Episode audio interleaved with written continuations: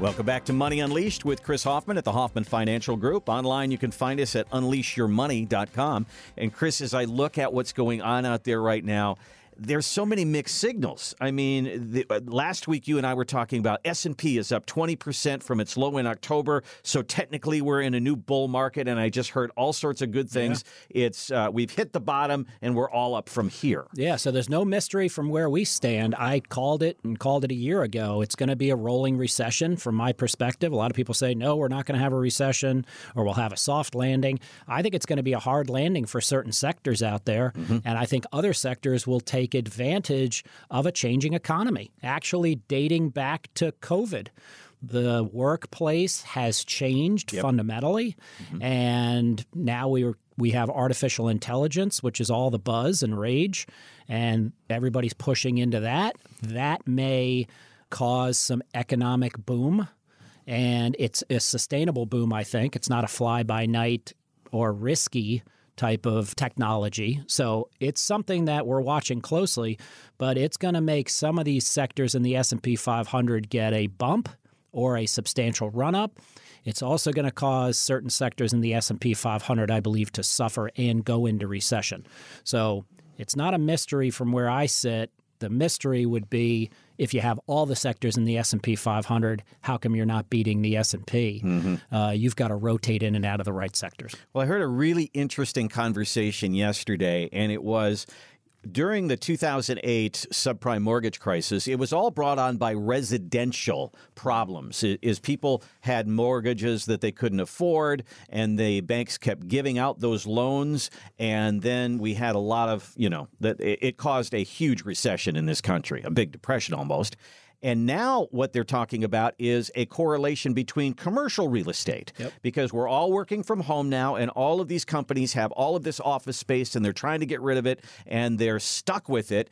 And where are those mortgages? They say they're at regional banks. Yeah. And that could make more banks fail. And we could be in for another cascade, more dominoes, kind of the same kind of thing. Yeah. And I don't think anybody would deny it. If you're out there working, I mean, our own building where we're headquartered at the Avalon and Alpharetta is living proof of it. Mm-hmm. We've got.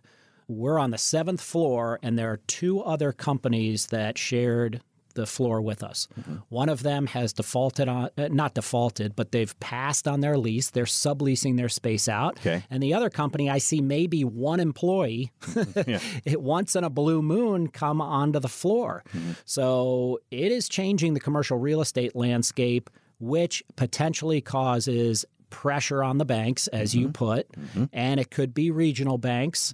That contagion is not completely flushed out. And I think even I don't know if it was Janet Yellen or somebody else said, we haven't seen the end of, don't call it a banking crisis, but defaults on banks and possibly the larger banks buying these smaller banks. Now, that could be profitable. Mm-hmm. JP Morgan bought whatever it was First Citizens. Right. And it might be very profitable for them day one.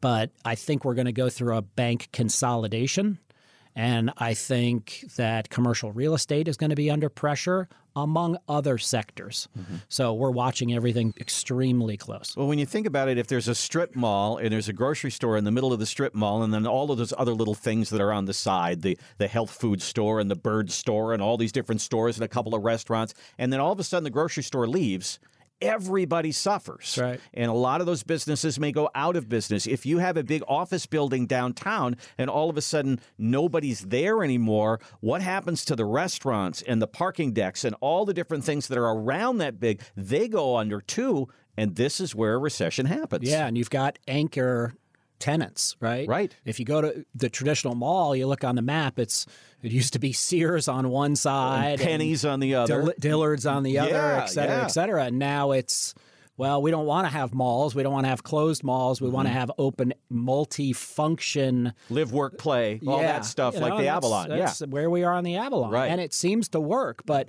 it's going to be a tough shift for mm-hmm. that segment. So, yeah, caution on that. But there are other sectors that I think are going to suffer too, namely with the technology driving everything. So it could impact workers. Read an article on supply chains that artificial intelligence will basically dehumanize all of the supply chain management And that would be very healthy because it would be very exact, very quick. You wouldn't suffer, and that could help inflationary rates.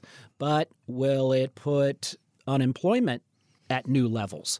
So there, there's gives and takes to this. We're watching it closely, and you have to stay on your toes. So, how do you deal with that as people come in? Because the signals out there. So, I got one guy here who says on CNBC that he believes there's. The, I never believed in the recession, and I think we they've done a great job, and we are going to have that soft landing. Uh, from Bank of America, Michael Hartnett says the tech stocks, those in artificial intelligence, are holding up the market, but he believes this is a combination of 2000 and 2008, a big rally before a big collapse. Yeah. So to summarize it, it's active portfolio management. I, I met with a referred potential client last week. So he knows two of my clients and they referred him. He came in and his biggest complaint, and he used two big box firms, mm-hmm. and I won't mention their names. They start with M. No, I'm just kidding. They both actually they both do. Okay. Um, but he used the two M big box firms, and he looked across the desk at me and he said, they don't actively manage my portfolio. Mm-hmm. And that is the fundamental difference that I've seen over the last three, four, five years that you can't just ride the market. If we do see a rolling recession or we do see sectors that have to reinvent themselves, why would you want to be in them? Mm-hmm. Why would you want to be in bonds when interest rates are rising? Why would you want to be in anything related to commercial real estate if you believe that that industry is going to suffer.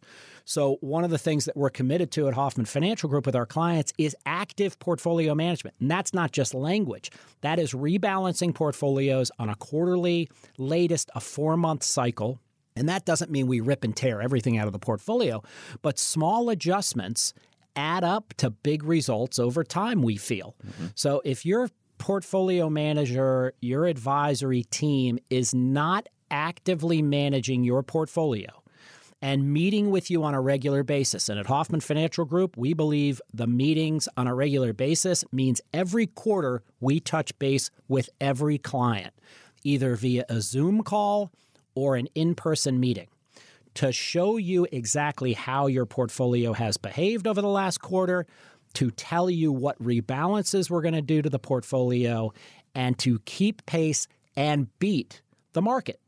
So that's why you pay an advisory team. Right. You got to beat it. You got to lose less money when the market's going down. You got to make more money when the market's going up. That's our constant target and our measuring stick at Hoffman Financial Group. And active portfolio management, I believe, over the next two, three, five years, will beat passive index funds when if you, are engaged in it. You and I have been doing this show for together for seven years, and when I think about where we were seven years ago and what we've gone through uh, with COVID, with uh, the interest rates, if you were a buy and hold person, or you're just constantly putting money in that 401k and you had no management of it, would you be able to take advantage of the interest rates that we're having right now? Would you still be in bonds? Would you be able to take advantage of tech? All these different things that have changed without active management, you're going to miss it. Yeah, and and if you're working, that's your area of expertise. Right. Whether you're an engineer or a lawyer or a doctor or what have you, that's where you put in your best brain power. Do you really have time to work your eight hour day, 10 hour a day, 12 hour a day, then come home and be a financial management expert or an investment professional? So, the problem that the community faces is well, every time I give my money to a financial advisor, they build a portfolio and then they just sit there and it does nothing for a year. Mm-hmm. And they say, well, yeah, we've got it in proper balance. Well, a 60 40 portfolio in stocks and bonds had the second worst year last year in the history of the stock market, second only to the Great Depression. So, why are you accepting that from your 401k or your advisory team? Well, 401k kind of traps you. They really only have, in large part, stocks and bonds in their portfolio. So you need to be actively managed. And I'm not talking about aggressive portfolio management. I'm not saying we call our clients and say, hey, we're moving 20% of your money to crypto, right?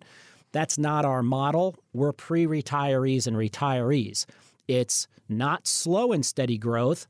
Hopefully, it's more aggressive than that but it also has a protection element to it and it has an income element to it. So we keep those three things in balance income, protection, and growth. Thanks for listening to the Money Unleashed podcast with Chris Hoffman.